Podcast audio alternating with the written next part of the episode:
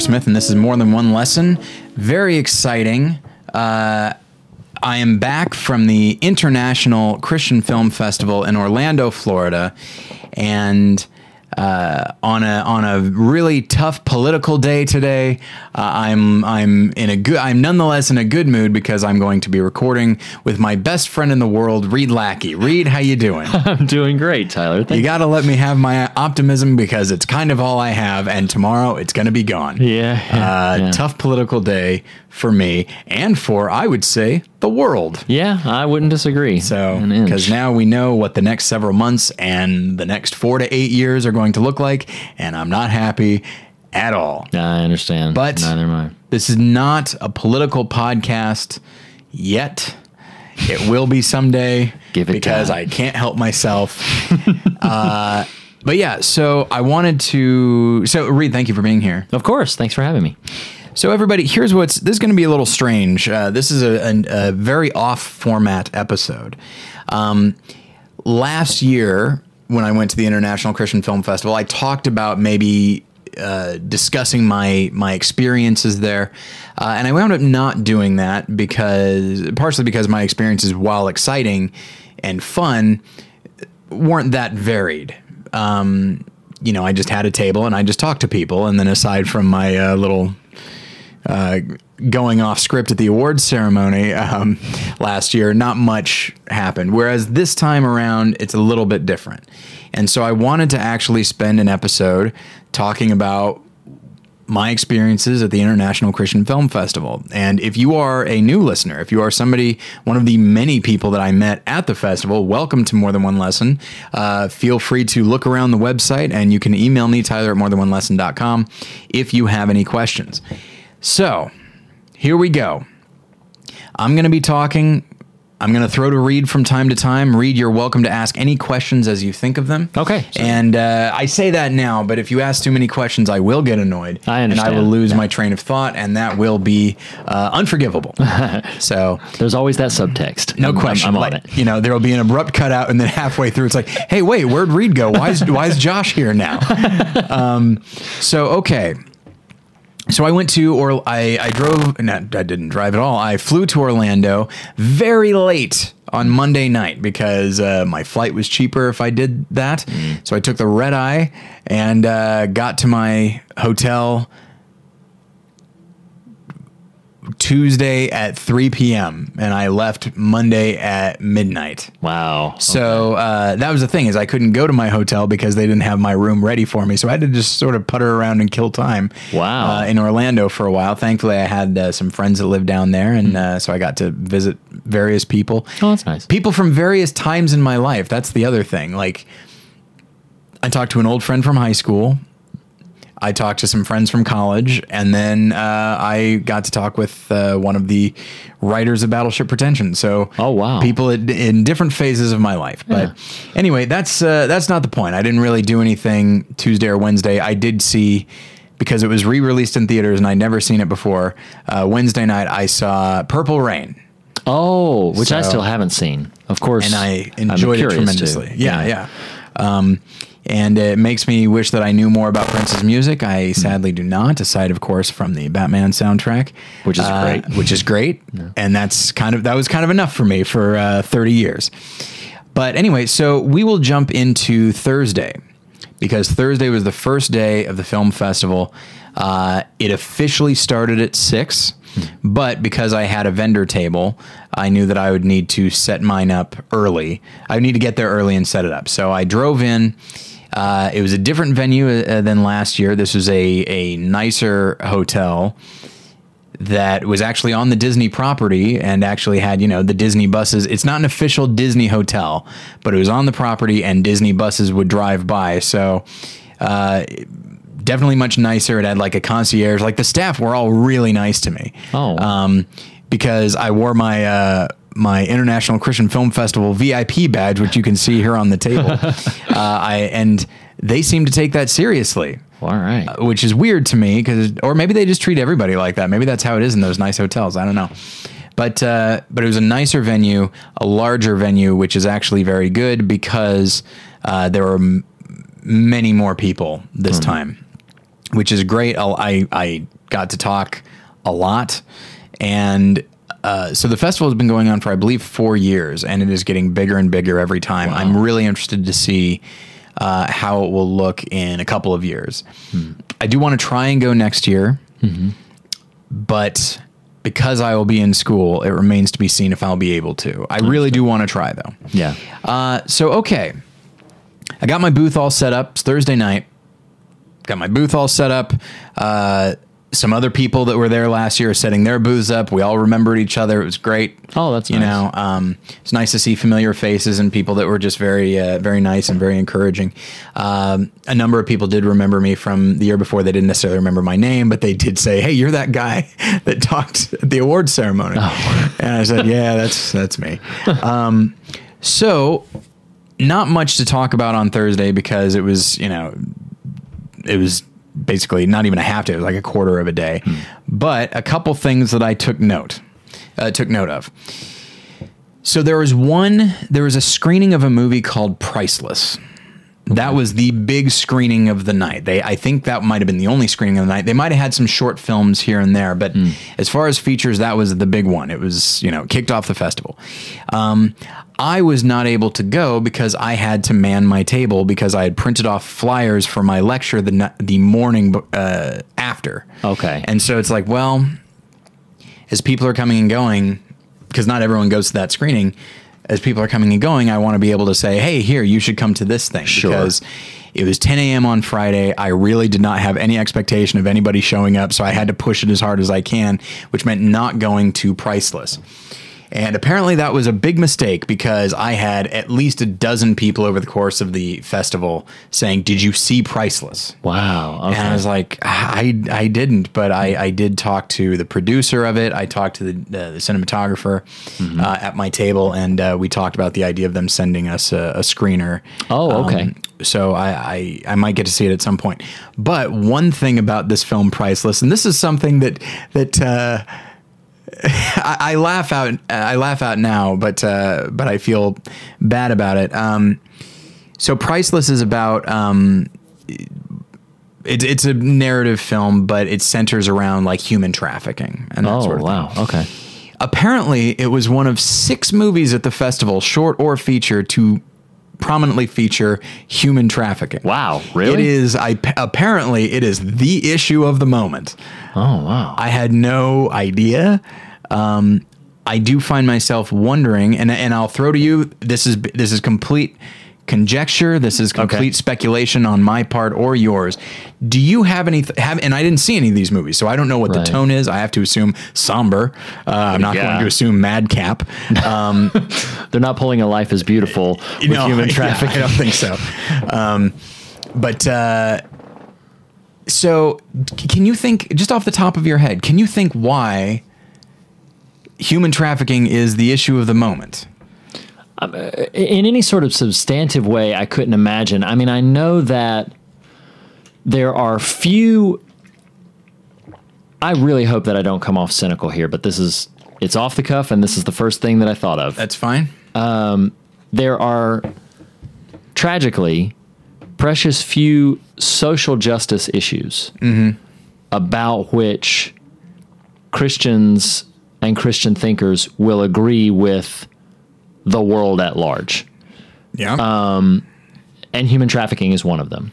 Any anybody in any political spectrum, anybody in any outspoken moral spectrum, anybody is going to admit that human trafficking is a, a, grossly unjust, vile thing Yeah. that happens. That people are treated um, like like they literally are just using yeah. flesh and blood human beings. And um, so I think that it is a matter at which um, artists who are passionate about social justice issues can do so without really facing too much controversy. People Right. are going to, and this is not to diminish the need to be brave in such artistic expressions. I don't want, I haven't seen any of what what I'm sure they produced, but um, just off the top of my head, I'm thinking, okay, human trafficking is an issue that people can get on board with and they don't have to skirt the controversy or the polarization of certain other social justice issues Yeah. that might enter the realm of, of what do Christians feel about this thing. So if they're going to enter a realm uh, where they want to make a statement, uh, I, I'm reluctant to use the word safe. I think politically it's a bit of a safe issue where y- you can make a very overtly indicting statement against it. Yeah. And and people are going to agree with you. Yeah, I think I probably came to the same conclusion, even so, in, insofar as using the word safe. Um, and I don't want to. I don't want to kick off this discussion with cynicism because, from what I heard, again, this priceless movie at the very least was very good. There was a Q and A afterwards, and apparently the director, um, because some uh, among the people that I got to know at the festival, there was a guy who went to the screening, went to the uh, the Q and A afterwards, and was fairly well versed hmm. in hu- the the the epidemic of human trafficking. And one of the things he says is it's not quite as it, of course it's a terrible thing, but it's not nearly as epidemic as we would believe. Hmm. Which incidentally, the director himself said. That's um, fascinating. Which so I, I appreciate his honesty. Mm-hmm. Um, but I would say that yes, I think there's a safety to it, and one could make the argument that in the same way that the Oscars will give a certain degree of priority to a World War II, specifically maybe Holocaust film. You mentioned Life is Beautiful already. Yeah, right. Um, in the same way that they will give priority to that because it's just so important with a capital I. Um, well, period films tend to cost a lot of money. So what is the like you said, what is the one thing that everyone can get on board with and and it takes on instant importance, instant significance, instant weight. Uh, and I think human trafficking is the one and it's one that you can set in modern day. Um, and there's there's immediate drama and whether that drama is, is expressed well or not, it's I'm not to, I'm not implying that this is why people chose to make movies about this, but like it's a good way to get into a festival. I understand. I So, understand, um, yeah. so it's something I found. That's one thing I found very interesting. And again, all these movies could be great. I do not have a problem with a movie with ten movies being about human trafficking, as long as every single one of them is great. You know, that's right. that's or even good. Like that's that's fine with me. Um, and so I haven't seen any of them. So there we go. Um, okay, so uh, I was really pushing my seminar because I did not think a lot of people were going to show up. I looked at the room in which I would be giving my seminar, and uh, it was going. It it was uh, called Expressions. Um, that was the name of the room. All right. You know, it's all these it's all these hotel you know meeting rooms and stuff, just kind of Oh. all purpose rooms. Right. And um, so capacity uh, 51 people. And I was Okay. like, 51, that's not terrible. Um, but you know, I mean, I I looked at my description and I looked at the, the you know, it's 10 a.m. First off, it's a little bit early. Also, I'm going to be going up against actual movies, and it is a film festival. Oh wow. Um, okay. Also, I looked at the I looked at the description that I myself wrote, and yeah, it doesn't sound that interesting.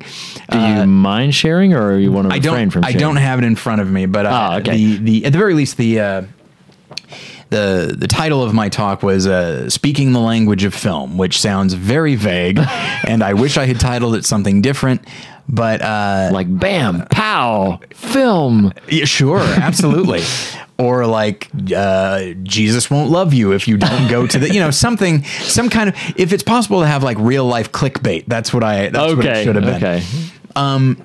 but yeah, so I was just thinking like, all right, there could literally be nobody the tomorrow morning. Which actually kind of took some of the pressure off uh, in regards to uh, in regards to this. So, um, but I had worked on my I had worked on my um lecture, and I had actually like gone through it in my hotel room the night before, and I realized, oh shoot, like I have a full hour, probably a few minutes less, simply because there's going to be somebody after me, and you want to let her, you want to give her enough time to set, Set stuff up, up and all that. yeah, So, mhm. so let's say 45 to 50 minutes, and. uh so I went through it in my hotel room the day before, complete with clips because I was going to be showing clips All right. and I realized, oh wow, I'm short. I'm short on like not short on time. I'm running like this. This is 35 minutes maybe. And I was Oh, and you were scheduled for an hour. Like, scheduled for an hour, but more practically 45 to 50 minutes. To 50 minutes, sure. It's like so I got 10 to 15 minutes to fill. I was like, I guess maybe I'll do a Q&A. But then I remembered that there was a clip that I had in my back pocket that I'm a big fan of and I wanted to show it, but I then I, at the time I thought like it's too long. I can't show it. Um, and I can't comment on it. It's a 6-minute clip from All the President's Men that I absolutely Oh, adore. okay. Mhm. And I thought I'm going to have to put that to the side because it's going to be too long. Now it's just like, hey, six. I can burn six minutes plus at least one or two minutes on either side of it. Now we're talking. Uh huh. Um, so I added that, and before you know it, I'm at a solid, you know, 43 to 45 minutes, and you know, no real time for Q and A. But I did. uh, I, I could wind up, you know, saying, "Hey, come to my table if you want to, if you have any questions." Right, right. Um, so, so Thursday night ended, and I was feeling a little bit not nervous, not discouraged, but just like, all right, tomorrow's going to be, it's going to be fine. This is my first talk like this. Uh, where I'm, it's me by myself. I've done panels before. You were at a panel at Alpha Omega Yeah, Con, uh, but this is going to be me by myself. It's my first one of these. I'll, I'll just get it under my belt, get it out of the way. Say, you know, it's something I can put on a resume and then move on, even if only five to ten people show up. So the next day, I arrive early and I get my booth all set up for the day. Uh, a, a, a listener volunteered to help out with the booth for the day. His name Oh, is that's nice. Brandon. He brought a friend of his named, I believe, Matt. I don't totally remember. I apologize. Um, and so they they volunteered to help out with the booth, and then they did want to look. They did want to watch the talk uh, as well, which is which is perfectly fine. So Sure. So, uh, so around 9:45 because it starts at 10 a.m. Probably nine, around 9:40, 9:45. I get in. I talk to the tech guy. I give him my uh, my clips. I'm terrified about the tech part. Like anytime you've got AV, especially because so much of my talk was dependent on the clips working well, I was really really worried. Um, so. As I'm setting up, there's about 20 people in the audience. And Oh, it's like, already? Okay. All right, 20 people. That's not the end of the world. I tweeted out a pic and said, like, all right, I can live with 20 people. That's, you know, that's 10, that's, uh, that's 100% more than I thought. Um, so one of the people that shows up, and I knew he was going to be there, but I didn't know he was going to be there that early. Turns out he showed up for my talk. Is Wade Williams? Now I don't remember if you or the listeners remember Wade Williams. The name He- rings a bell, but not he's not been on the show or anything. He's local to uh, uh, Orlando. I met him last year at the film festival, and he's a singer and an actor. And throughout the year, I've talked to him. Uh, we've talked on the phone about uh, various projects and stuff that he's been working on, and he wanted my advice, and you know, it was really nice. And then a it- while ago, he had an aneurysm That's the one. in his brain. Yeah. Uh, that's where you have them. I shouldn't have specified that. Sorry, everybody. I sound very stupid now because I don't think you have an- aneurysms in your foot, right? Like I think they're only in your brain. I actually don't know, but neither of us went to medical school. I think you're fine. I went to medical school for a while, uh, for Oh. about six years, but I couldn't. Then, just yeah. couldn't do that last one. Then yeah, that's a problem. but uh, and I specified like blood, you know, blood issues. Like, see, I don't know, I don't know enough about the medical community to even say anything beyond blood issues, disorders. I don't know. Um, anyway, so uh, so one thing that I did want to mention because I don't talk enough about this kind of thing on the podcast. Um, so when Wade got you know when he had his, had, had his aneurysm he went into a coma. He was he was out for a while. You know he's married he had five kids and i was just like uh, this is horrible. I feel so bad for him. And i'm so used to at this point anytime i hear about a friend or a relative who is in the hospital with something potentially life threatening i'm like all right well that's over and now I just feel bad for his wife and kids. And so I posted a thing on more than one lesson that said like help Wade Williams, and it was like so people Right. could donate money.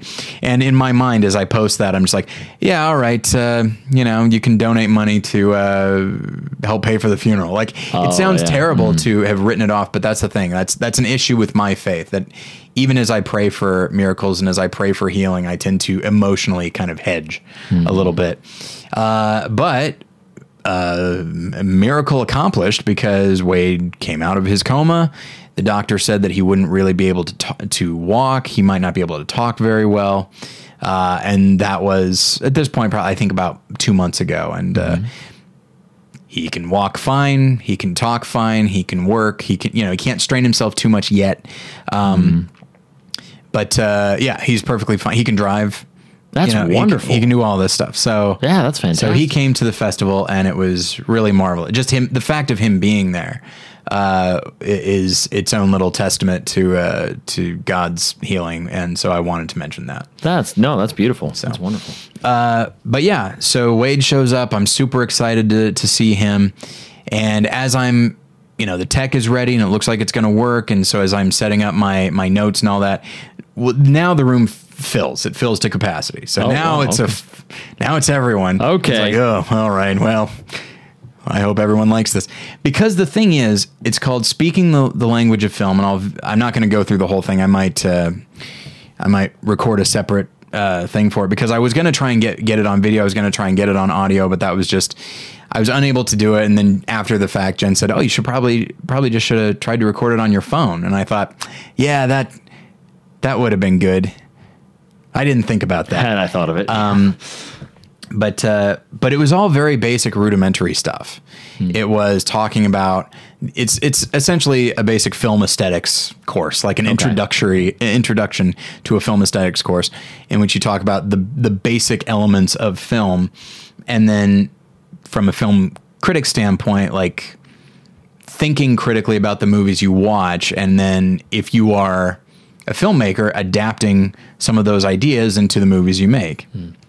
So I talked about cinematography and and I showed clips from the King's speech, of which the cinematography of which I tend to think is a bit on the nose, and I even said that to them. But when you look at the way the the composition of shots and when you look at the use of negative space, again, a little bit obvious, a little bit on the nose, but it's consistent and a clear choice is being made, and you can see that the King is constantly framed in a way that makes him feel that that conveys that he's alone and he is often small. You know, the King of England should be like the biggest person in the frame, but he is often alone and vulnerable and small Yeah. and exposed, you know, which is undoubtedly how he felt, at least in the movie. Uh, so then I moved on to editing, and everybody said that this was the section that was the most effective because I did a comparative thing. oh, interesting. Okay. I and this was a last minute decision. Uh, special thanks to friend of the show Jason Eakin for helping me out with this. Um, so I showed a clip from God's Not Dead. Okay. I was reluctant to do this because anytime you say here's an example of what not to do, and you show a particularly popular Christian, Christian film, film. Yeah. You know, you run the risk of people being alienated. But I show a clip from God's Not Dead, and it's a clip that is not bad. It's a Kevin Sorbo clip. Okay. It's not written poorly. It's not shot poorly. His performance is good. So, I and it's basically his first appearance. We see him walk into the into the classroom, okay. and then uh, and then I just and I after I showed that I said now there's nothing wrong with this clip, but there's a lot of it's shot in a way that emphasizes writing and performance. It puts all of it on the actor. There's no the filmmaking doesn't do anything to enhance the experience. So then I showed a clip from Whiplash. Ah. Now, there's only so many clips you can show from Whiplash at a Christian film festival, uh, but I showed uh, when J.K. Simmons first. Wa- now we've seen him before, but when he first walks into the space with the band, and Okay. so it's it's Miles Teller's first time being in that setting, and it's you know Whiplash won Best Editing for good reason, I Right, think. you right, know? yeah. And the editing there's a little bit on the nose too, where the clock strikes nine o'clock on the dot, and then door opens. You see the his shoes walking in, his hat comes off. His you know, it's all very precise. And I talk about you know this. It's like these characters are similar, and we're watching a similar thing, but one guy we know all about before he even opens his mouth. Mm-hmm. You know, the other and and that actually takes a lot of the pressure off of the performer. Whereas with the God's Not Dead one, it's all on him. And Yeah. the audience seemed to, you know, they kind of murmured a little bit, but like it was a, it was an approving murmur, which was nice. Hmm. Uh, and then I moved on to talking about sound and the importance of sound. I briefly discussed uh, the way 12 Years a Slave uses sound to make it seem almost like a horror movie instead of a straight up drama. And then I showed the opening scene from Touch of Evil, which, yes, is a visual marvel, but also the way Welles uses sound is, is Yeah. particularly interesting. Uh, and then, even though it's not necessarily an aesthetics thing, I decided I should probably talk about writing as well, just because that's where these movies tend to go wrong first. Uh, and I showed a clip from Sideways, um, specifically when when Miles is talking about uh, his love of Pinot, and he describes it Oh, in yeah. Particularly human ways, you know, Mm-hmm. um, and it's very clear. Again, I picked very on the nose things. Yeah. Um, but I picked them so that I could very clearly demonstrate what I was talking about. Um, I was able to talk about the auteur theory and that kind of thing. Oh, that's great. Lots of fun. Uh, and then I showed uh, a clip from All the President's Men Mm-hmm. as as a way to talk about the use of sound, the the way it's written. There's no, it's all one shot, so there's no real editing except, of course, the choice to not have a cut. right. Um, Which is a deliberate choice. I'm sure you touched is. on that too. Yeah. Yeah. and then so it's six minutes and it's just Robert Redford on the phone and the camera is very very slowly pushing in on him um, and then I talk about what that means so uh, again very and people really seem to respond to it um, and I'll talk about their responses in a moment but here's what I wanted to do Okay. In case we have anybody from that lecture listening and maybe this is their first or second episode of more than one lesson and they uh, and they enjoyed the lecture um, one thing that i enjoyed doing uh, over the course of the festival is rec- and something i enjoy doing in life is recommending movies Oh, yeah. and so i wanted to go by these categories Okay. and come up with some some recommendations. You know, great examples of cinematography, great examples of editing, sound, and writing. Now, uh, any new listeners, you've heard me talk about this stuff enough, but.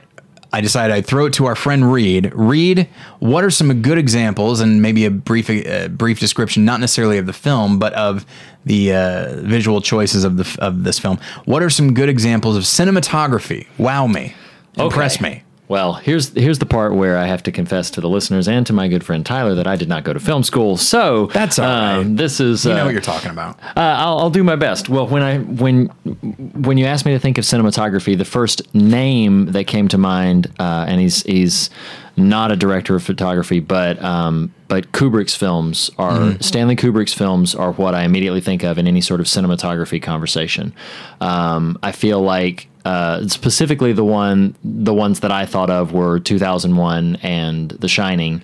Um, but really, any of Stanley Kubrick's films, his his visual style and the way that he makes everything feel simultaneously. Um, I don't know if this is even this. This might be a bit too hyperbolic, but he makes everything for me feel very expansive and broad, but at the same time almost a little confined Yeah. um, where and, and it's a, it's an odd sensibility to watch something where I feel trapped in the image, but the image looks large. Yeah. everything like I can see the walls. I can see uh, if it's an open space. I can see. I feel like I'm looking at an entire panorama. Yet I feel very like locked in and Yeah. hemmed in in the moment, um, which particularly in The Shining is very effective because that's a thriller. yeah. um, and and it's, it gives the impression of the walls closing in on you, which, given that the hotel itself is haunted, that is an appropriate uh, feeling. Sure. Um, and I felt the same way about 2001, particularly in the sequence, uh, the bulk of that middle sequence when um, he's uh, Dave and and Hal. Everything feels you know very restrained and isolated, but again, it uh, it's also simultaneously sort of expressing the expanse of space, the broadness of space, but but the isolation there as well. Um, another one that that came to mind for me, and uh, I can't really entirely articulate uh, why I thought of this film for cinematography, but but an odd choice that I thought of was the Last Picture Show by Sure. um, by uh, Peter Bogdanovich? Peter Bogdan- Bogdanovich, yeah. Um, and uh, I don't know what like I had only seen that film for the first time a couple of years ago. And I remember, uh, well, first of all, it's shot black and white when it didn't have to be. You know, it was a more modern film. 71, I believe, Yeah. is when the film came. So, um, so there was a deliberate choice to shoot in black and white, and the film thematically is dealing with sort of like a, a, a wintry season for this for this town and this this way of life. This this is a, this is a town that, uh, for those of you who have never heard of the film or know anything about it, we don't need to go into too much depth. But it's basically sort of a snapshot of these people who live in a very small town, and it is um, confined, and it's kind of on its way out culturally. One of the er, one of the early lines stands out to me because they talk about how um, yeah, it wouldn't hurt to have a better hometown football team, and then somebody says yeah, it wouldn't hurt to have a better hometown. Yeah. and you know that's kind of thematically what the idea is. And the film again is all shot in stark black and white. Yeah. um, everything looks either dead or dying. Stark is the word. Yeah, Um, you know, black and white can often look really intense and you know full of contrast and as you'll find in like German expressionistic films and film noir and that kind of thing. But if you do it right, and you often if you shoot the desert and while last picture show, I mean it's, it takes place in Texas, and so this Yeah. is kind of a desert town, but uh, yeah, it just looks like it's a ghost town waiting to happen. And Yeah. yeah, so it's just very stark. It just seems dead. Yeah, which is linked, of course, thematically with what's happening with the characters, No which question. is which is another reason why I thought of uh, of- mentioning it there. Um, there's a couple other things I have here that I'll just hit and run with. Um, some recent ones that are that are kind of talked about for their cinematography are um, like Gravity and The Revenant, of course. Um, uh, I'm a big fan of of Children of Men, uh, and specifically the way that film looks. I know um, there are many shots that um, where the, where the world itself, uh, he the the camera just moves in what feels seamless. I think they hid the edits, but Yeah. um, but it feels seamless, and and the entire world takes on this tone of of kind of bleak and decay, uh, uh, and but it's set amidst a, a a time where there's a new hope because there's you know this this woman who's pregnant in a world where people haven't been able to have babies for years. Um, and the other the other big one that I thought uh, was uh, was the Wizard of Oz, um, which uh, I know that it's a classic. A lot of people have seen it, and probably if you've seen it, you haven't much thought about it in terms of cinematography. But um, I, I think it's interesting to watch it now and see it on Blu-ray, and you can see, oh, they're running towards what's very obviously a large painted backdrop, and not, Right. and not like a, a wide open space. But but I feel like it it the entire film has this visual quality to it that it is almost storybook. Yeah. Um, and I thought that was worth that that was worth noting that that you're in what is clearly meant to be this sort of you know it's a it's a child's fantasy storybook. Yeah. And visually, it represents that. Um, not merely the contrast from sepia to black and white, or uh, sepia to, to color, but um, but I think it, it it also visually represents like oh this looks like illustrations from a from a child's book, Yeah. which uh, which I thought was good. I had a few others that I had mentioned, but those were Okay. Yeah, and I'll throw out a few myself because you mentioned, you know, Stanley Kubrick, and, and I think what I might do is mention um, a couple of filmmakers specifically, and maybe a couple cinematographers. Roger Deakins, everything he touches is gold. Um, never won an Oscar, oddly enough. That's a big thing. He's he's kind of the latest one that everyone's like, okay, seriously, it's his turn. he needs to get nominated. or he needs to get win. You know, he was he was nominated twice in 2007, and one, you know, once for um, maybe one of the most one of like for me one of the top 10 most beautiful movies I've ever seen, which is the assassination of Jesse James by the coward Robert Ford. It was on my uh, my sh- my short list. There you go. yeah, Um, I do think that Michael Mann has a really interesting visual. the sense. insider is the on insider. Yeah, Oh. yeah. I believe uh, Dante Spinotti is that him? Uh, the sure. the DP. Um, yeah, all things Michael Mann, whether it be from Thief to Man uh, to Manhunter Mm-hmm. to Heat, Insider, Ali. Mm-hmm. You know, um, he just has a sense that I think is is amazing. It's a little bit emotionally cold, except the Insider. I think Yeah. that's the one that is the exception because that film is just roiling with emotion. Yeah. I feel like I don't know. I, you can just tell it just it's shot like the use the way it uses color, the way it uses close ups. Like this is very much this is a character driven film, more so than his others. They still are, but this one I don't know. He I, I think The Insider is his best movie. Yeah, and it's hard not to. We're talking about cinematography. It's hard not to watch that movie for me. Yeah. Like it's, and, and what I mean by that is, I don't just mean hard not to to get sucked into the story. I mean Yeah. it's just not hard not to look at the frame and be Yeah. like, wow, this is impressive. Yeah. it's very striking. He makes some very, very interesting choices. Um, and then I would say, as far as DPs go, um, Vittorio Storaro does some really interesting stuff. Um, he shot, uh, I believe he shot Apocalypse Now. Okay, Um, and which then is another one that I thought about mentioning. I recently rewatched uh, Dick Tracy, which was all, which was also him. So he's Wow. he's particularly good with color. Like Yeah. he, he can make really create really vibrant colors. But anyway, okay, so we'll move on from cinematography to editing. Okay. movies that, in your opinion, or or or uh, directors whose films are known for really, and it's tough to say good editing because who knows what that even means. Right. Mhm. Um, but I'll throw it to you. So, movies with quote unquote good editing. Okay, so I'll, I'll I'll make a similar statement as I did with Kubrick when I th- when I think of well edited films or or uh, films that are edited with calculation. He's my favorite director, but I always think of Alfred Hitchcock. Sure.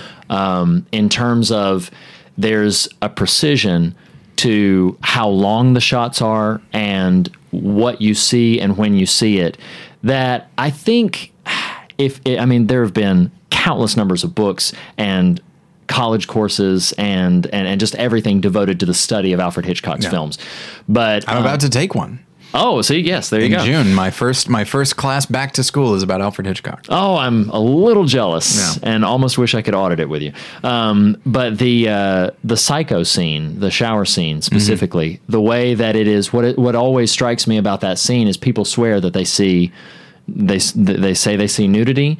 They say they see, or like you know, they see actual graphic nudity, mm-hmm. and they say that they see actual violence, like the knife going in, which you never do. Yeah. You could you could pause it and analyze every single frame. You never do, but he has eh, eh, eh, he so oversaw the. I don't know who his film editor was for that, and that's embarrassing on my part. But um, I know that he had Hitchcock himself had a meticulous hand in every aspect of any of his films. Uh, Strangers on a Train is another one of his that that I think is brilliantly edited. North by Northwest. Yeah. Um, really, most of his catalog you can Yeah. look at and and think about it in terms of editing and how the film is showing you what it's showing you, and uh, and and that could be a good example of some of what to do. Well, he's a guy who often thought in terms of storyboards. I mean, there's Mm-hmm. that famous quote that like once the storyboards are done, the movie is over.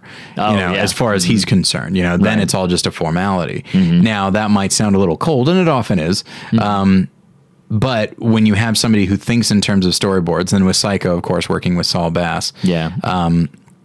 you know, you have you'll have a guy who has a clear idea of what editing is and and how to best utilize it. And you know, there's a reason that he's you know considered the master of suspense. And then according to a, I guess not so much so recent anymore, but a few years ago, Battleship Pretension took a, a poll of its listeners and readers, and uh, for the the top hundred directors of all time, and Hitchcock was number one. oh, um, that makes me happy. Yeah. so okay, I'm sorry. Uh, moving on. No, no, no, that's fine. Uh, the, just have a couple others that I want to mention. One uh, specifically that I'll talk about because I'm not sure why I picked up on it, particularly with this one, but Bonnie and Clyde. Um, so Bonnie and Clyde is, uh, i I mean, it's a film people kind of know about Warren Beatty, Faye Dunaway. Um, but there's one particular moment for me that stands out um, from an editing perspective. Uh, there's a lot of of lengthy shots in that movie, but uh, spoiler alert for Bonnie and Clyde, they, things don't go well for them Yeah. in the end of the film. And when it's coming up on the moment where they're about to th- their demise, Yeah. I, I don't know. I could say like the moment of realization. Is that what you're talking Yeah, about? Like yeah. literally right before. Yes, Yeah, yeah. exactly. The the for some reason when I saw it the first time, uh, it began to be clear to me that the, the I can't remember precisely where I saw it for the first time, but I can remember noting that the the shots get quicker Yeah. every and and so it ratchets up the tension because the the shots move from being you know an average of 30 to 40 seconds to suddenly being like 5 to 10 seconds and now 2 to 3 seconds and Yeah. and so the shots um, come faster at you visually and that it creates a sense of uh, unease and and so I remember noting that I remember that scene is interesting because I don't know if you've ever been in a bad car accident. yes well not I, sh- I don't we'd have to term bad but yes I've been right. in my fair share I was in a car accident in sixth grade in which my brother was driving and we flipped the car. Okay never that bad for me so, Okay. okay Uh, we both made it out okay. We're gonna do all right. Don't you know? Don't start worrying, everyone. I'm gonna make it out okay. um, but uh, to this day, and even even the next day, when when describing that accident, I think in terms of flashes. I honestly think in terms of uh, as though it were a, a, a montage. you know, interesting. That is very that one could say is very Hitchcockian, but I think also um, the sequence with Bonnie and Clyde could apply because it's all these little. It's almost as though, like I said, it's a moment of realization. It is catching details here and there, and the details are like, hey, something's going on, but it's also whether they realize it or not, it's like this is the last time I'm going to see this. This is the last time I'm going to see that person, this person I love, or whatever. And just goes, I don't know. It's it, it feels like a momentous moment, not merely in the movie, but in the mo- in these characters' lives, which are about to be over. Yeah. Um, yeah, it's a really great sequence. That Bonnie and Clyde as a movie sometimes makes me uncomfortable because of the way that it. Who's uh, Arthur Penn, right? I believe that- so. Yeah. Wait, who's I- Arthur Hiller? That's somebody else, right? Uh, Arthur Hiller, I think, is a writer. No. That sounds maybe true. Oh, I'm so embarrassing. Myself. Yeah, this is killing me. Anyway, uh, but it's a movie that often makes me very uncomfortable because the way that it deals with the the awkwardness of Bonnie and Clyde together, the way it deals with with sexuality in a very sometimes a very overt way, and other times uh, very uh, disguised way, and then just the the way the violence is handled. There's certainly, in my opinion, no sensationalism to it. Right, It's just right. these all seem like just kind of clumsy, sometimes dumb often unlikable people. you Yeah, know? yeah. And it's it's a tough movie to watch, and but it's one that needed to be made at the time that it was made. Where you know between that and the Wild Bunch and and I love the Wild Bunch. I think it's uh, Wild Bunch is one of my favorite movies of all time. Yeah, I it's love The Wild amazing. But you know it, when it come this the late '60s were a big time for to uh, demythologize Mm-hmm. uh, gangsters and and westerns and that sort of thing. And between those two movies, uh, mission accomplished. yeah. Um, you were right, by the way. It's Arthur Penn. Arthur Penn directed okay. it. Yeah. All right. Um, so okay. Uh, as far as editing, do you have anything else? Uh, I'll mention two things really quickly. The uh, um, I think uh, if you're looking for a film that's a, a little bit more recent, but not like recent, recent, like from the '90s, uh, I would recommend two things from an editing perspective. I think The Fugitive is a very well edited film. Yeah. Um, because of what it needs to accomplish in terms of diversion and building suspense. Um, it's a very well edited film. Another one specifically that I'll mention is uh, a sequence in Silence of the Lambs that um, it's the first time that I can think of, of a thriller doing something like this, but you simultaneously see um, two encroaches on a house. Like you see Yeah. something happening inside a house where our bad guy resides, and you know that somebody is at the door waiting, and then simultaneously the FBI are successfully moving in on another home. Yeah. And the way it's edited, you feel like it's all happening in the exact same space, and you don't realize again, spoiler alert, but you don't realize until the tension resolves that actually you've been watching two completely separate scenes that have been edited together to look Yeah. like one sequence. And I think that's and The if you want- Fugitive has that as well. There's a moment in The Fugitive that does that. That's right. thing. I had forgotten. Yeah, yeah. That's Now, right. oddly enough, that is a. Uh, I don't like to use the word trick, but that is an editing trick that I've never responded well to. Interesting. um, because that's only for us. Mm-hmm. That's only to fool us. And in doing so, it doesn't necessarily put me in the mindset of the characters. Okay, That's okay. that's it's an editing choice that I view that I feel is very self conscious. Um, but I'm okay with that because they are really well put together. Yeah. Um, But uh, okay, so we will move on. So what I'm saying is, you made a bad choice. Ah, yeah, that's I, I got that's the picture. that's what I get for throwing it to the co-host. I know. Yeah, that's, you'll learn your lesson next time. There's more I'll- than uh, one. ex- Absolutely. Ah, you beat me to it. You've been doing this far too long. Let's get Josh in here. Um, okay, so uh, sound. Okay. What do you got for sound? The sound is a is a tough one Yeah, yeah. because you know you, in many ways, great sound design is kind of invisible. Mm-hmm. Um, well, and and that having been said, the choices that I made more specifically for sound are the obvious ones. Mm-hmm. Um, so I'm going to throw it to to again. I name drop this. I feel like almost every episode. So this is your drinking game name drop of The Exorcist. I will Sure. toss The Exorcist in there because I feel like it does a lot of things. People note the visuals of that film, and I think underplay some of what's happening audibly with um, just uh, the atmospheric sounds, sounds coming from uh, other parts of the room when the tension is building and the demon is more taking hold of her. Um, I think the film does a lot of interesting things with sound, um, but uh, also uh, and it, this is not pandering. I really feel this way. Uh, uh, Citizen Kane is something that I think of in terms of sound, and I think a large reason that I think of that is because um, my personal encounters with Orson Welles is almost as much through listening to old radio dramas Yeah. as it is through the films that he did. Um, in fact, I can confidently say I have heard more distinct, individual, different radio dramas that he's been in than I have seen films of his. Well, he did a lot more. Yeah, I mean, I've I've I've listened to so many for uh, for his. Uh, I think it was the CBS Playhouse or the Mercury Theater. Yeah. uh, and then the uh, the Lives of Harry Lime. All of these different um, series that he had in radio show, and Citizen Kane feels like that audibly. Um, like I, I feel like it has the same feeling from a from an audio perspective as listening to some of those old radio shows. So I wanted to mention that one. Obviously, um, you know, Star Wars is a big one for Yeah. sound, um, but I think everybody talks about Star Wars Yeah. um, in terms of its sound. Another one that listeners may not know about is uh, uh, kind of an understated uh, Gene Hackman drama thriller called The Conversation. Absolutely. Um, when I first took my when I took my aesthetics of film class, Mm-hmm. uh, my first year of film school, and we we spent a week on sound. That is the film we watched. Yeah, it's very interesting. The Yeah. the the plot, without getting too much into it, basically revolves around uh, a man who obtains audio recordings and Yeah. studies them and dissects them, and and there's a suspense element to it because he thinks he's uncovered, you know, one you know nefarious plot and. There are surprises, but it's uh, and it's and it's not just about that, uh, but the use of sound in that is spectacular. And that was Yeah. that was Coppola, wasn't it? Is Yes, that- it was. Yeah, Same Francis year Ford as uh, Godfather Part Wow, my goodness! Uh, I always forget that because it feels so unlike the rest of what I know of his filmography. Yeah. But but that's a that's a very good movie just in general. But especially if you're looking to to examine some interesting things about sound, I would recommend. I would Yeah, recommend that I- one. I would say when I think of movies that have like really great sound design, I often arrive at horror.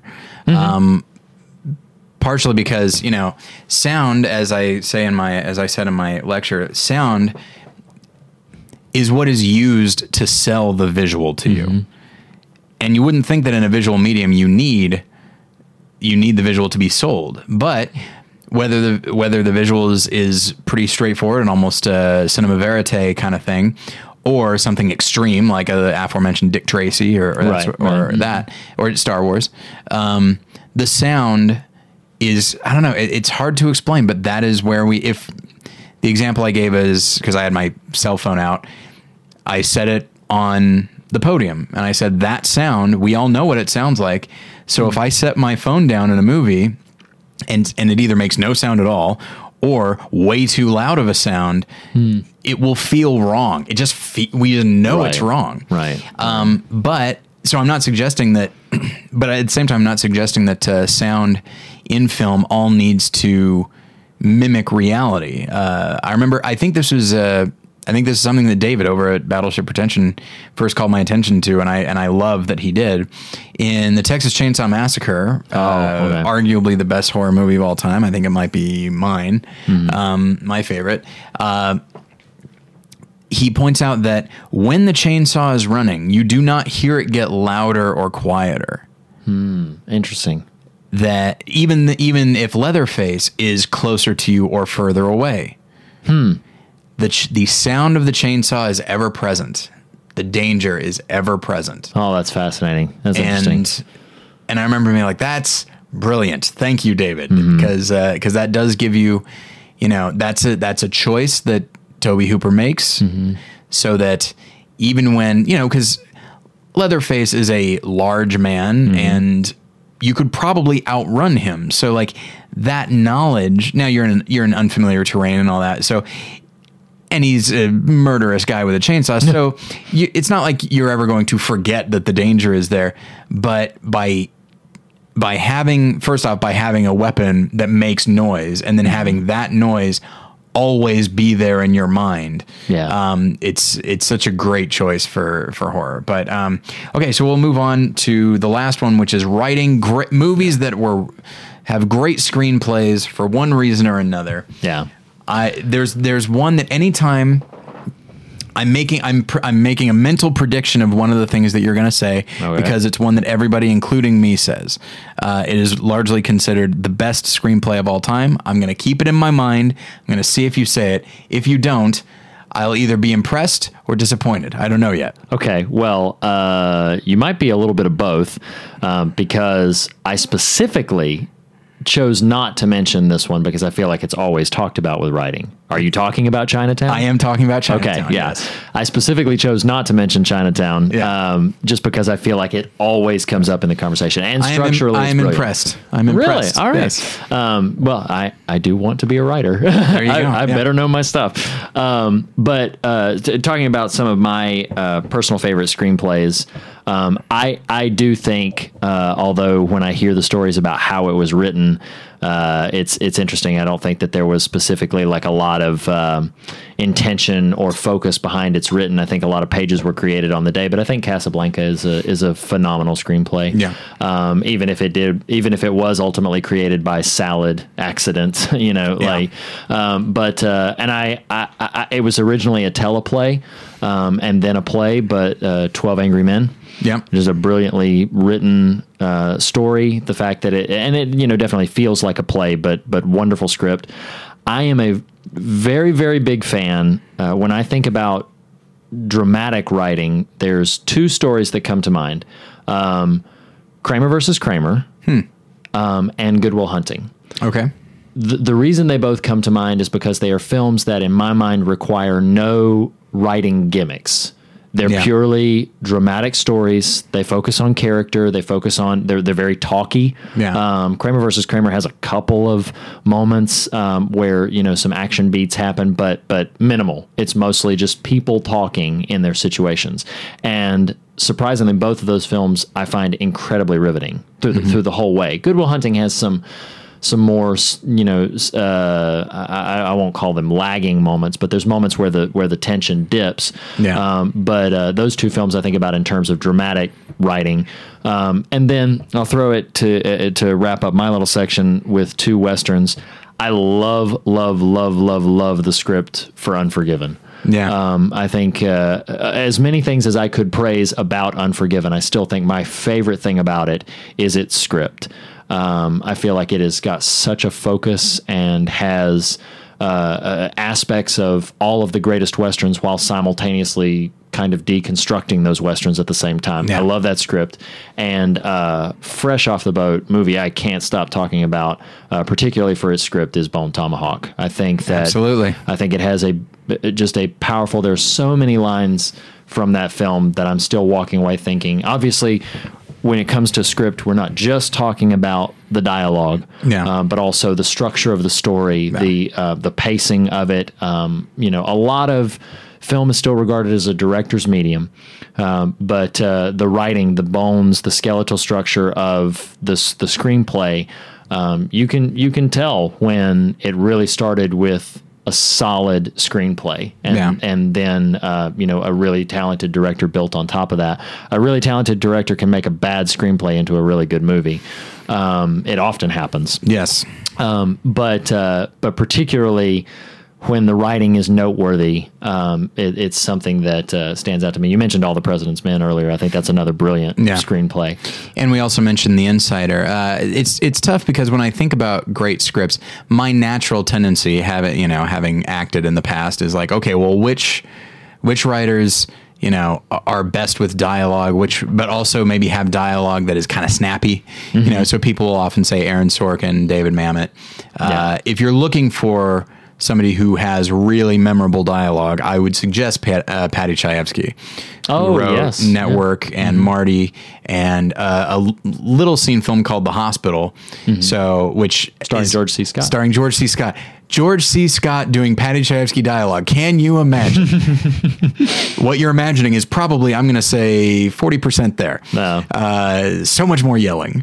Um, but, uh, but yeah, so, but a movie like The Insider, where there's not, and this kind of works for with Chinatown as well, where aside from you know the last line of Chinatown, which is maybe one of the most memorable lines of anything ever, um, You won't forget it. you you really won't. uh, but uh, aside from that, um, you know, these are it's they're not remarkably quotable scripts, but they feel right. Yeah. You know, the way the characters express themselves, they're each one is, is each character is unique. Um, what they choose to say, what they don't choose to say.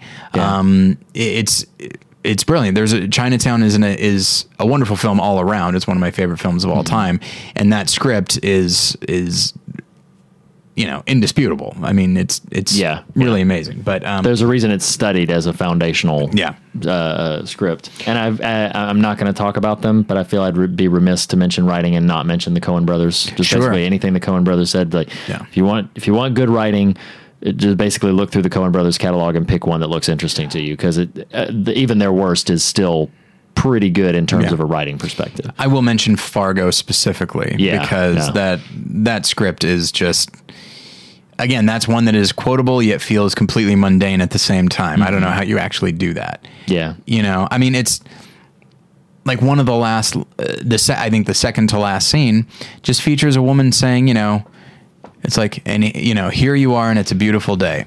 Nothing particularly memorable about those words, but given everything we've seen up until that point and the character saying it and the character that that person is speaking to, I mean, it just has so much weight. yeah. Man, here's what happens anytime we get into a recommendation session. Invariably, I'm like, I haven't seen that movie. It's been too long since I've seen Fargo. It's been too long since Oh, I've seen yes. The Fugitive. Yes. Um, I've probably seen. When I think of the movies that I've seen the most, number one, even if I were to watch, even if I were to never watch it again, Jaws is still number going to be number one for as long as I live because I've seen it that many times. yeah. um, Alien is getting up there, and I think The Fugitive is getting up there. I love The can watch The Fugitive. Any day of the week. Let's say every day of the week. yeah, it's um, a great movie. So okay, so listeners, hopefully uh, that was helpful. Any new listeners, or or uh, you know, I, I I feel like people that have already been listening to the show for a while have probably heard us talk about these before, but uh, you know, maybe not, and maybe you got some good recommendations out of that. So to uh, to sum up the rest of my day on Friday, so I give the lecture. I know it goes well. I knew it went over well, and I was very excited. And it went over well to a, a, a packed room, which was great. And so by the end of the day, I actually lost my voice a little bit because so many people were coming up to my table afterwards. And because, you know, it's a room full of people, you, it's not like I was shouting, but if I was shouting, that actually would have been easier because I would have been projecting and that would have put the emphasis on my diaphragm rather than my actual vocal cords. But I, shouting would have been ridiculous.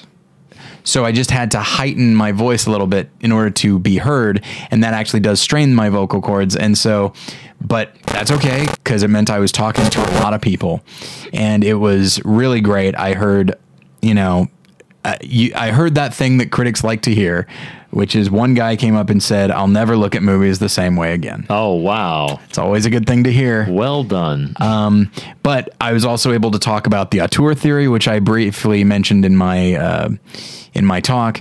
Um, one guy, because you know, as you know from Alpha MegaCon, you know, I offer uh, movie trivia, Yeah, and people write their answers, and then they write down their email address and their favorite film. Uh, one guy wrote Batman Returns, which I had actually just rewatched. I, I love it. I love it. It's interesting that it was a favorite film. I know, and I was- yeah, I love that movie. I was eager to talk to him about it, Mm-hmm. and so we went off on quite a quite a long discussion. Admittedly, he'd never heard of it in these terms, but got to talk a lot about German expressionism. And I got, Oh, okay. I got I pulled out my phone and showed some early stills that clearly influenced Tim Burton, and uh, he seemed really excited by that. And there's Hmm. It's just so neat to to introduce people to things and see the enthusiasm on their face Mm-hmm. mirror the enthusiasm that I felt when I first saw all this stuff, you know, for the first time. Um, there was this, uh, there was this, uh, this girl who was probably like I think like 14 or 15. She and her mom came up to the table and you know we were talking about movies and I said, "Well, what kind of movies do you like?" She said, "I, I think I like movies about like empowerment." And I said, "You'll need to be more specific." She goes, "You know, like with a strong like a strong female, you know." Hmm. And I said, "Oh, okay." And so I wound up recommending I said, well, you might not be ready for these and they're kind of gross, but the Alien series, uh, Oh. Ripley, played by Sigourney Weaver, is probably one of the strongest characters you'll ever find. Yeah.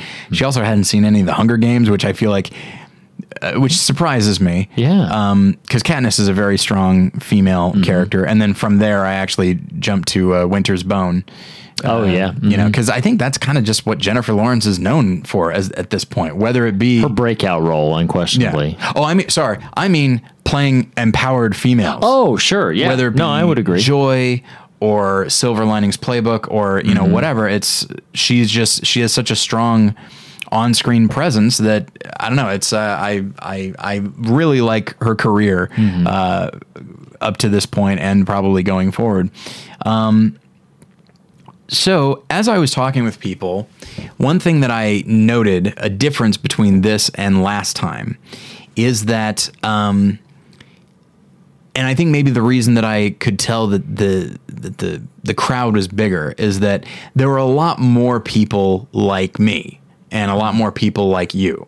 Okay. I can't tell you how many times on Friday how many times I heard the term kindred spirit from several different Wow. people. Okay. You know, and people's like, "Oh, finally somebody like me." you know, and and it's tough when you're in a situation like that because you don't want to bash the other people at the festival because Right, right.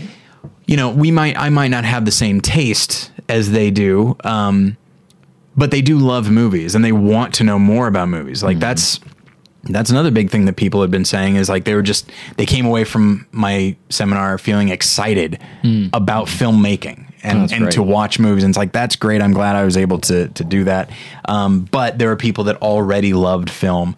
Uh, I would say the way you and I do, and so so the festival is getting big enough to now draw not merely fans of Christian film, but also, you know, movie fans that are that make Christian film. So, uh, so I'm again, I'm interested to see.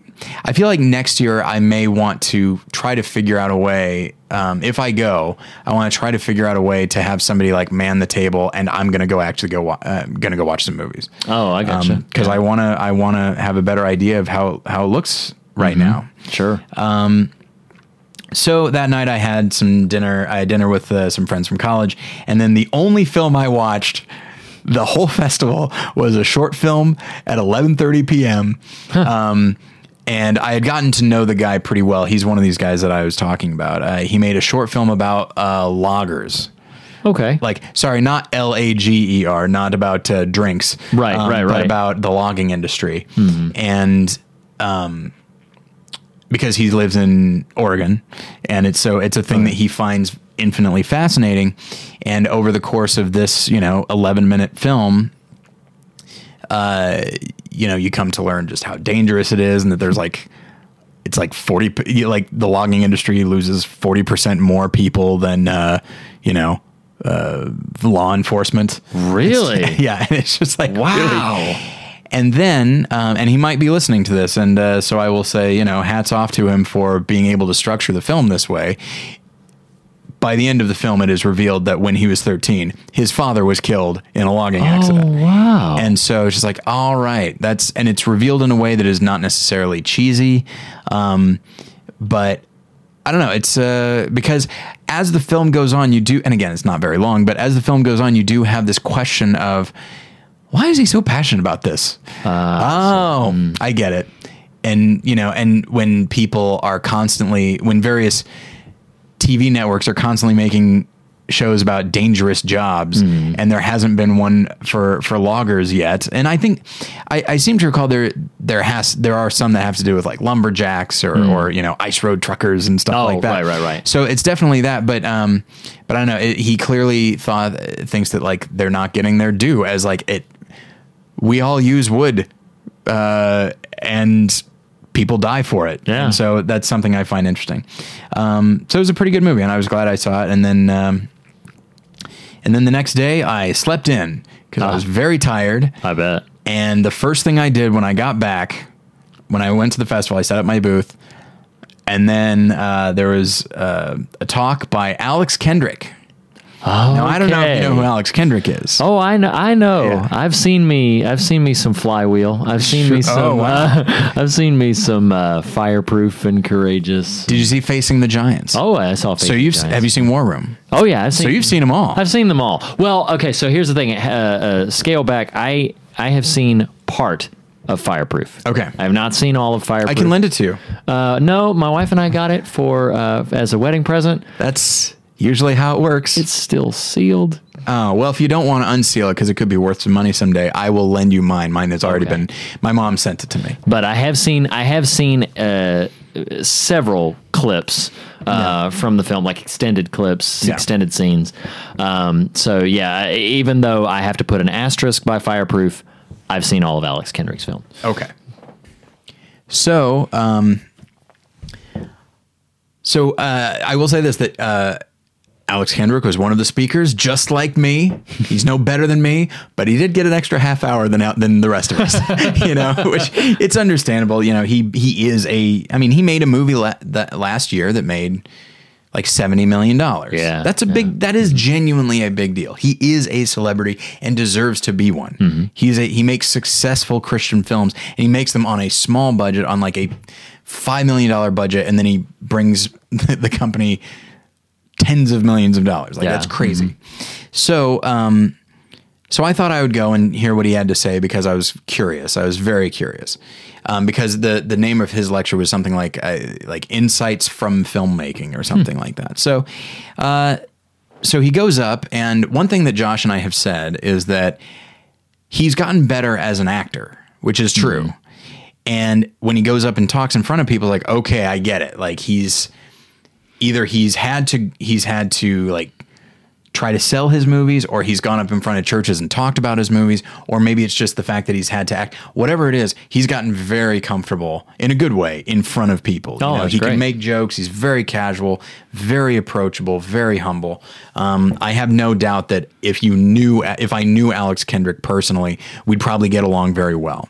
Um, and he basically he just starts going through his history of making movies talking about like loving them when he was a kid you know, and then going to school and there was no film degree, so he majored in communications and Yeah. uh, talked about how he got Flywheel up and running. Mm-hmm. Um, and that he got it in one theater in his community, like the church paid for some of it. He got it in one theater and was really excited about that. Mm-hmm. But even as he watched it, and he, again, the way he describes it, he, I mean, he seems to know certainly with those early films like he seems to know like these are not great. Like he had this moment of like he said that like as he was writing flywheel and he was like all right i'm not going to make it cheesy. I'm not going to make it cheesy. I'm not going to make it cheesy. And then he watched the and then he says and then i watched the movie and i thought ah it's cheesy you know? And so like good for him for being able to acknowledge these things. I feel like that is right. an, a note of humility. Um, and so we go along and he talks about, you know, dealing with studios. He doesn't go into a lot of detail. Again, this is just purely uh, biographical on his part or autobiographical. So he's talking about like the the objections that studios had and but then you know, he talks about the moments when he kind of uh, tried to steer things and then they never never worked and then you know the idea of God opening a door a much better door than the one he was looking at Yeah. um, and then he also talked about uh, he talked about hearing stuff from uh, the people that saw his films. okay. He talked about a guy who told him, "Yeah, I uh, I was cheating on my wife, and one day my mistress and I decided to go see a movie." And we saw Fireproof, and afterwards, I said, "I don't think I can do this anymore." Wow. Wow. And and his mistress said uh, said, "Well, you can't just do this to me. If you break up with me, I'm going to tell your wife." And he said, "I think I should probably tell her myself, actually." Mm-hmm. And so he did, and you know, his wife was obviously furious and hit the roof Sure, and heartbroken. But they were, you know, they decided to stay together and went to counseling, and they they have like this really great happy marriage wow. you know, and just and and then I think uh, there was this other story of this couple had gotten divorced and then moved to like different states and never got remarried, but they uh, they both saw War Room separately, Okay. and then they both had the same thought of like, okay, we need to reconnect, and so Wow. they they got remarried and told Alex Kendrick all about it. so like so over and over again you hear these stories and I and I know this I know these stories you know people that saw that saw these movies and they felt driven to be a better Christian or driven to be a better husband or father or whatever it might be and it just uh I don't know. I hear those and I feel encouraged. I hear those and I can't get mad at Alex Kendrick for the movies that he makes because God is clearly using using them. Yes. Now, as I said in my video, I think God using these films is a testament more to what God uh, God not being a not being limited by things than it is to the quality of the films. Yeah. But it's tough. It's uh, I think these movies are bad and yet God still uses them and I so I have a hard time criticize now I feel like I'm going to have a hard time criticizing them. Like I talk to a lot of the people that again have a similar mindset to us. Undoubtedly, they don't care for these movies. But e- but all of us kind of agree. It's just like ah, it's hard to hard to talk about how bad they are when a clearly humble guy who is clearly trying to do things for God and is learning a little bit about filmmaking every time he makes one, and God is clearly having an impact on the on people as a function of these, of these films. It's hard to be as overtly negative as we have been. And so I wanted to throw it to you, or at least have this discussion very briefly, um, and just talk about this because don't get me wrong, the next movie he puts out is probably going to be a big money maker. We're going to talk Yes. about it on this mm-hmm. show, and unless he takes a a huge left turn, my guess is it's probably going to be there are probably going to be major script issues, Yeah. and I'm probably going to have major artistic problems with it, but. I don't know. I, I don't want to rain on somebody's parade. Like, let's say somebody saw the film and felt particularly connected to God hmm. as a result of it. And then they hear me talk about how, yeah, this movie's not good. And then maybe they suddenly feel kind of bad or kind of dumb for liking this mm-hmm. movie that is, that for connecting with this movie or being so affected by this film that is so, according to me, bad. So I want, I don't know. What do you think about, about all this? Cause I'm, hmm. I tend not to question myself on this, mm-hmm. and I am questioning myself now. because of this encounter with with actually getting to hear him speak and, Yeah. and see what what drives him. Well, I think that most of what I've heard you talk about this show, whether I've been part of the conversation or not, much much of what I've heard you talk about on this show, I would agree with almost all of it. Um, where we would disagree would just be matters of degree, probably Yeah. not matters of um, opinion itself. Would Yeah. just be like I might not feel as overtly negative towards a particular aspect of, like for instance, I liked War Room more than you and Josh did.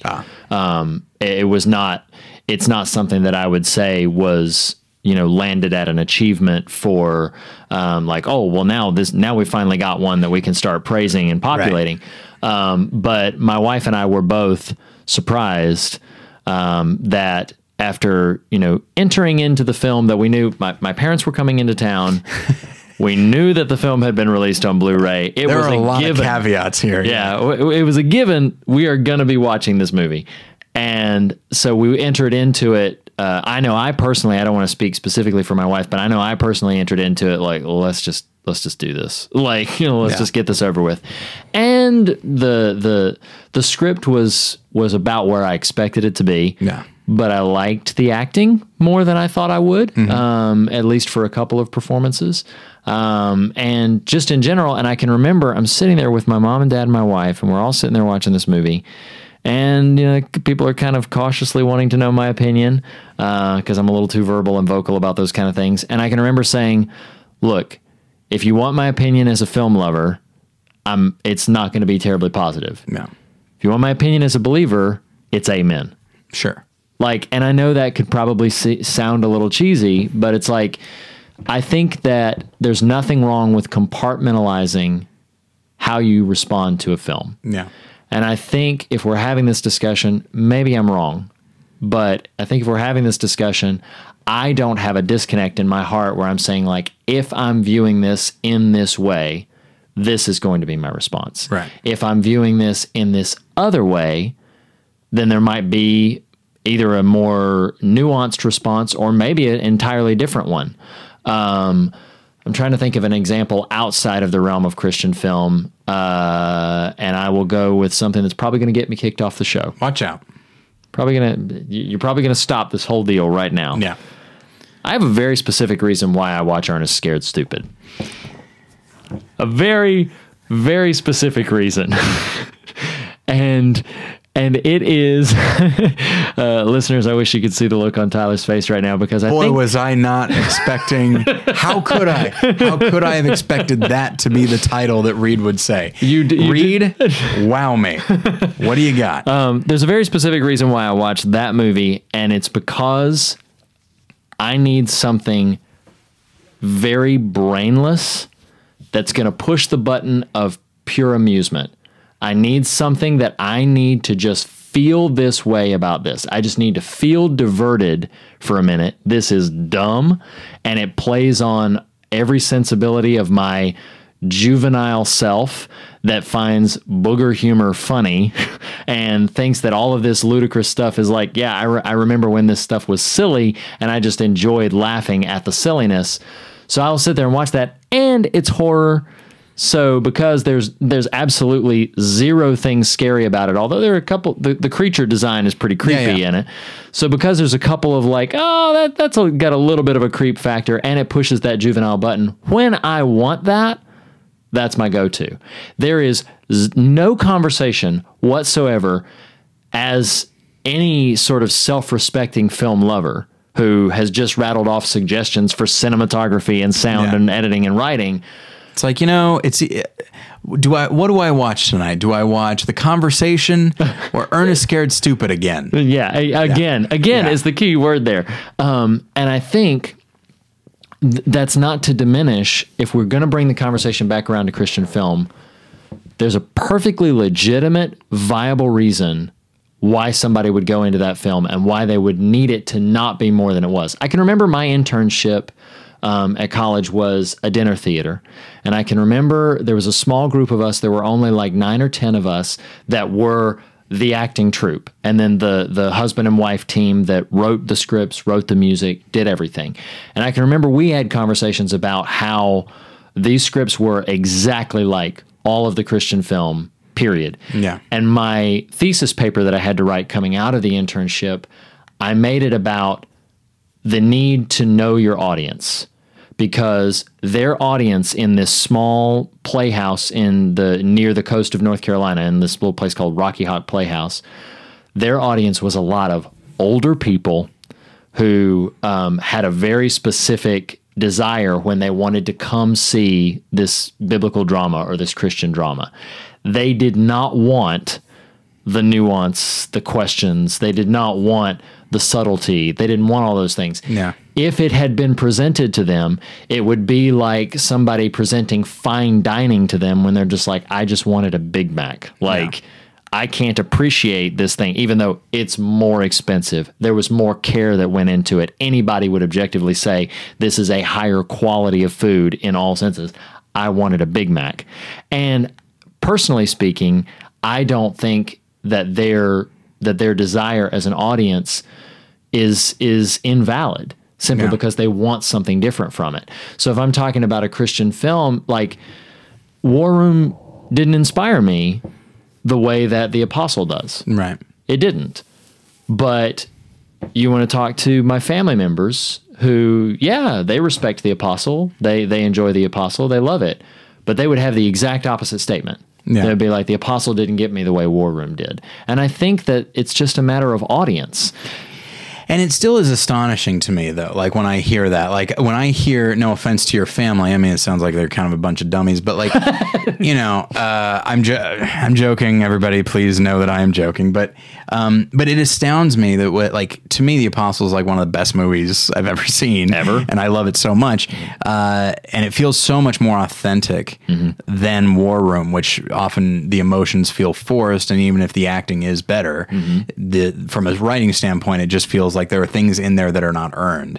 Mm-hmm. Um, and so I look at that, and because so much of the Apostle feels so much like it just flows organically from the character, Mm-hmm. um, I feel like I can just relate to it more, which means it will affect me more. Mm-hmm. And it just it's astonishing to me and I, I recognize that I probably sound patronizing, I probably sound condescending, but it astonishes me that people can watch War Room. Because this thing, I, you know, I watch it and I agree with these things, and it does make me think I should pray more. You know, like I'm being I'm being reminded that that that there are things I could do better as a Christian, and it's nice to be reminded of that. It's nice to be you know, uh, to be challenged in that way.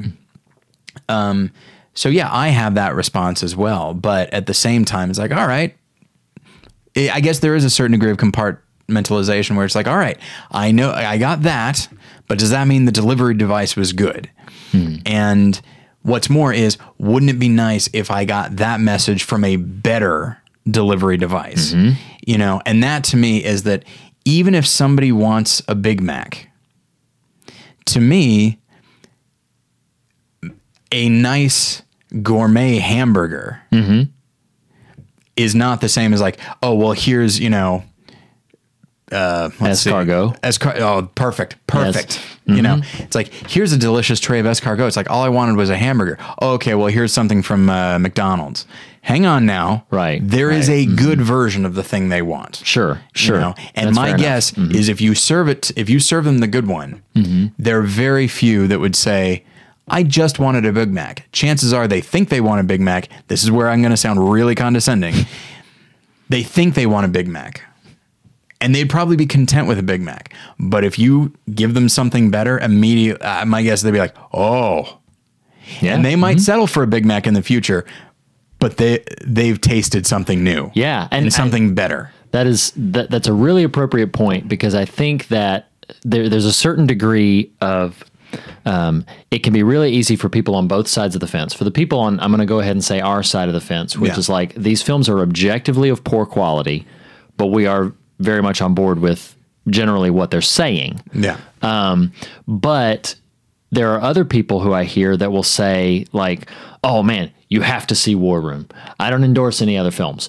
I endorse War Room. Right. You know, and I think that perhaps both perspectives might lend themselves with just a little bit of acknowledgement of the bubble in which that perspective exists. Right. And I think maybe, you know, for for those of us who would be more critical of Alex Kendrick's films or in general of the the Christian filmmaking sensibility. My my problem with with generalized Christian film is I feel like that it operates from a premise that stories have to be understood and they have to be positive. Right. Something, by the way, the Bible never mandates. Yep. It- Jesus himself never, I mean, he told multiple stories and explained maybe two of them. Yeah. And lots of people went away puzzled a lot of times. Yeah. Um, but that's that's another conversation, maybe for another time. that was a bit, that was a, a significant portion of my lecture is that idea Mm. that like there are times when Jesus get, uh, said a parable Mm-hmm. and then didn't say what everything represented because he trusted you Mm-hmm. the reader or in that case the listener to compare that with his other parables compare it with his teachings and come to the conclusion on your own he thought that was the best possible way Mm-hmm. to make his point Yeah. you know he literally he is that is you know that is the son of god trusting his audience Mm-hmm. and nobody knows more about the fallibility of his audience than him but he still figured this is the best way to do it Yeah. and to me if we're following his lead then that means we don't have to spell everything out if we're storytellers Right. you know Yeah. sometimes you just let them get get there on their own And so I think that that's the the the key that is missing right now from the the main the majority of Christian film. If if we, I mean, look at what is happening. This is this is a diversion we don't have to take, but look at what happened with like Candace Cameron Burr, if Yeah. I'm saying her name correctly. Like, um, like she does some things which are still so remarkably milk toast Yeah. and tame by any standards and gets lambasted for it. Yeah. And I think that that like to be to be completely honest, I think the biggest hindrance to Christian filmmakers right now is a fear of the audience. Yeah. Is just in general a fear that if we don't make it this way, Yeah. they're going to turn on us. And to me to my sensibility of it, I think you know the the bravery that would be required to get out there and say I'm going to bring my maybe maybe Alex Kendrick is the person to do it. Maybe he's the person positioned in another 4 or 5 films to be like you've been with me this far. Go with me down a little bit of a different road. Yeah. Who knows? Maybe he will. And maybe he'll say like okay now i'm going to take you to a place that's a little bit more uncomfortable maybe not as cut and dried maybe not as sermonesque and and and maybe that will maybe that will happen. And then maybe at that point we'll start seeing uh, a heavy money making filmmaker actually begin to be recognized with some critical praise as well outside of the realm of Christian film. Yeah, this is something I was talking with Wade Williams about, who's been an actor in the Christian film world for a while, and he's made one or two movies that never got the the dove seal the dove seal of approval. Right, right. And he was talking about how frustrating it can be because the word he used was gatekeepers. They're the people who it could be the studio uh, approving money, or it could be, you know, hey, unless you have this seal of approval, you are not going to make any money. Mm-hmm. And when Corbin Bernsen was on, he was kind of talking about that frustration as well. Mm-hmm. And it's something that that bothers Wade that it's like this is in the same way that we tend to look at like okay that has an R rating. Regardless of what's in it we all know that that is basically the mark of Cain and we're moving on. Whereas if it has that dove seal it's like well then now we know. Mm-hmm. We know that no matter what is in it no matter what it's about we're good. And and I feel like we have to start getting away from that just it's it's for lack of a better term, it's lazy. It's just like I see an R rating, done. I see a dove, done. And it's just like, mm-hmm. okay, you need to. We all need to start. And this is something I do as well with, I'd say, politics. In that mm-hmm. case, if I see an R next to somebody's name, I'm more likely to listen to them than if I see a D. That is a thing, you know, it, it makes life a little bit easier to to go along. But whoever mm-hmm. said life is supposed to be easy, nuance and subtlety are hard Yes, you know, Yeah, and are. context is hard, you know, but we need to, we, that's what we need to embrace because in doing so, I think it makes us inherently more humble mm-hmm. and we start to see, you know, another person as a person, or we start to see a film project as what it really is, you know, that, you know, a film that doesn't have the Dove Award could be infinitely more uh, effective than one that does, you know, and so, um, so yeah, it's uh but I think you're I I think you're right. I think we need to people on both sides need to acknowledge where the other person is coming from. And that will bring me into this next thing. Moving on. So, uh the awards ceremony happened on Saturday night. I unsurprisingly was not invited to present um, which is fine. I got a i got a one hour i got an hour talk out of it so we're good uh, out of last year. But uh, so because of that i was like okay i'm just frankly i'm just going to man my table in case there are stragglers which there were. Um, after the awards well who should walk by my table but old alex kendrick you got to meet him. so here's what happened. Oh boy, so look i my table was prime real estate. I was right by the men's room. So people are walking by constantly. And um, so i'm packing up my table. I'm getting ready to leave for the night. And then alex kendrick walks walks by and he walks into the men's room. And i just think like okay. I mean i started praying and i was just like okay what do i what do i do here? So i got one of my postcards i waited i'm not going to go into the men's room after him that's crazy i'm not a psychopath um, and I just waited. And so as he walked by, I said, "Excuse me, sir." And he goes, he's, and he seemed a little bit. I don't know why he'd be. He seemed a little bit like not necessarily put off, but a little bit confused that I was talking to him. It's like uh, my guess is he's been he'd been swamped. Maybe he was just tired. yeah, you know? yeah, probably true. And so I said, you know, it's like my name is Tyler Smith, and I'll be honest, I'm a little bit reluctant to give this to you because the fact is, I'm a film critic, and I haven't always loved your films. To which he replied, he goes, "That's all right, neither have I." I was like, "Ugh, this guy, it's pretty solid." And so I said, "I said, but the thing is, like, there to me, there is no doubting your dedication to God and the effect that your films have had. So I will give this to you." You know, because in my opinion, especially in the Christian world, hmm. we critics have not always been very nice to Christian film. And I would like to try to break down that barrier between film critic and director so that we can realize that we're all on the same side and we all want the same thing. Right, right. And you know, he looked at the postcard and it happens to have a number of guests that we've had on the show and he know he so he knows Corey Edwards. Okay. And he, he goes, "Hey, Corey, I know Corey." I said, "Oh yeah, he's a he's a great guy." And uh, so we talked just a little bit more because he had his kids were with him, so he had to he had Sure, to go, sure. know, do something else. Um, so you know, shook hands, parted ways, and I immediately was like, "This was a terrible mistake." Oh, no. Like, what if he goes and actually listens to our episodes? So that night, when I go home, or at more the next day, I throw on my War Room episode because that's the first one that's going to pop up if he looks at his stuff. And uh, and I doubt he would, but I and I did say like if you hap- ever happen to be in Los Angeles and you'd like to grab coffee, I'd love to do it. I'd love to do so. But anyway, so I listened to that War Room episode, which is long. That's a time commitment. That War Room episode. I, we're so ugh, we're so verbose. Um, and uh, and I listened to it. I'm like, okay, you know what?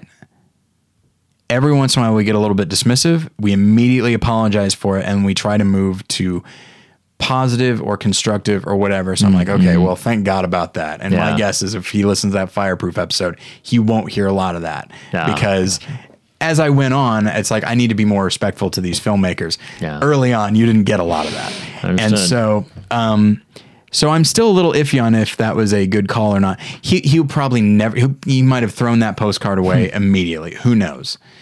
But I do find myself fantasizing about like having having coffee with him or something like that and just talking about his next project. And not that he would necessarily ask my advice i'd probably offer it. Uh, and just i don't know i that's the thing is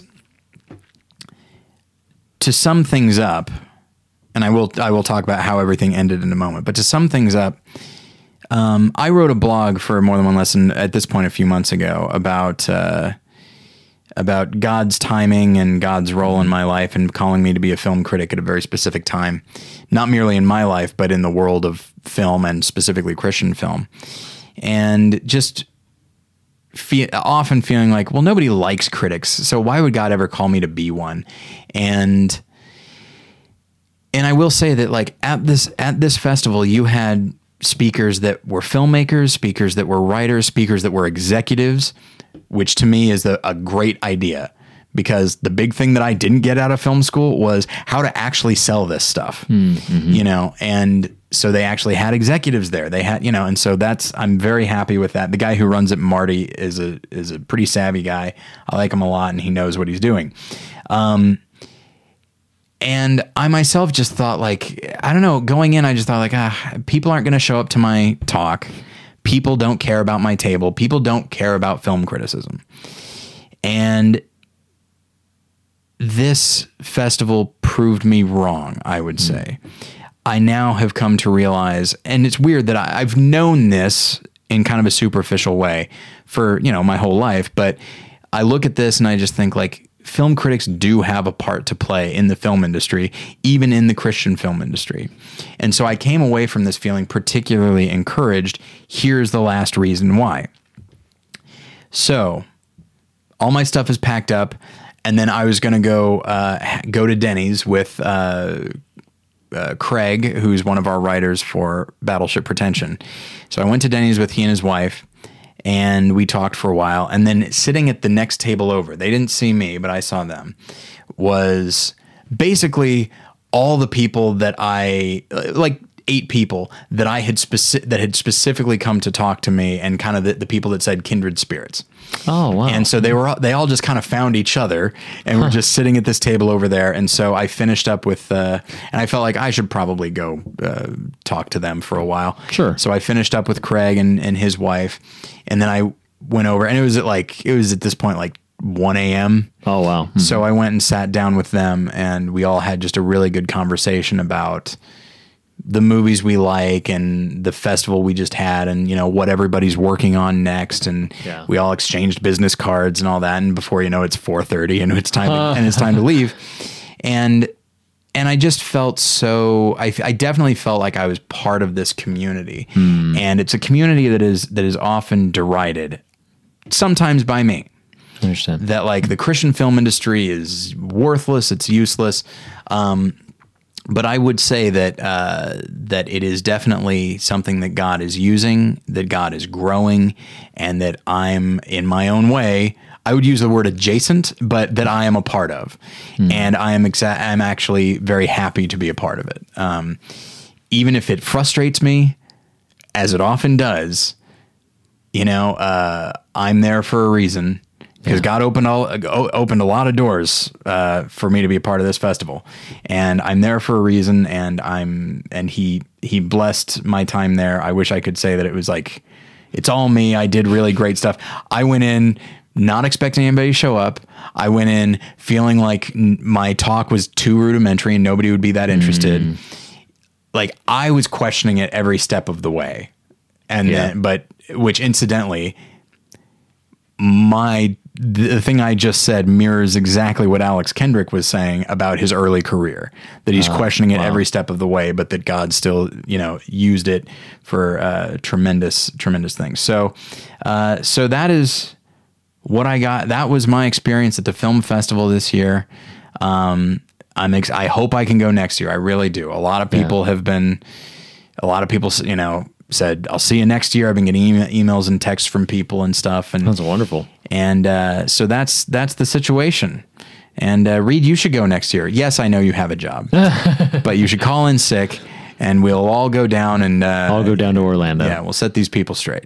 Yeah. That's Um, not the note I want to end on. um, but yeah, so Well, uh, they they do have Disney World down there. boy, That you is, know they uh, do. That is maybe one of the reasons why my wife wants to go with me next year. Is maybe we'll go a couple days early. Yeah, there's uh there's some there's some pull there that uh, that that definitely extends. So uh, no, it's it sounds like it was a really a really encouraging time overall. I'm really I'm I'm glad you got to go there. It sounds like you represented uh, yourself and the kindred spirits like you very well. And um, and I'm sure you did, and it, it it sounds to me just in general when you've spoken about this festival, it sounds exactly like what you've said in this episode that that it's it's smart people and good people who who seem genuine and authentic trying to do the best that they can with this with this general arena and that's very encouraging Yeah. very encouraging So, um, so I wanted to thank everybody for uh, listeners. I wanted to thank you for you know whatever prayers that you offered up uh,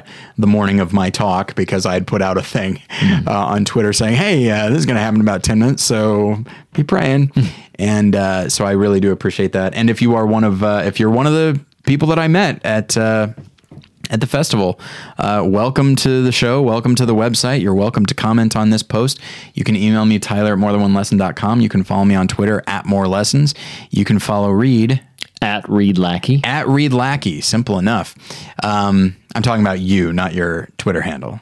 oh you can follow me uh, just any way you find necessary to follow me bicycle you know Absolutely. steam locomotive Yeah. You're up there in uh, Santa Clarita. So if you can am, find yeah. Reed, more power to you. exactly So, uh, and then you can also like us on Facebook. So uh, that is about it. I do not know what next week is going to hold. There's been a I, I changed up the schedule so that we could do this episode.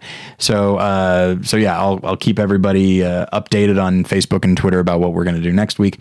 In the meantime, thank you everybody for listening. Reed, thanks for being here, thanks for having me and we'll get you next time. Bye.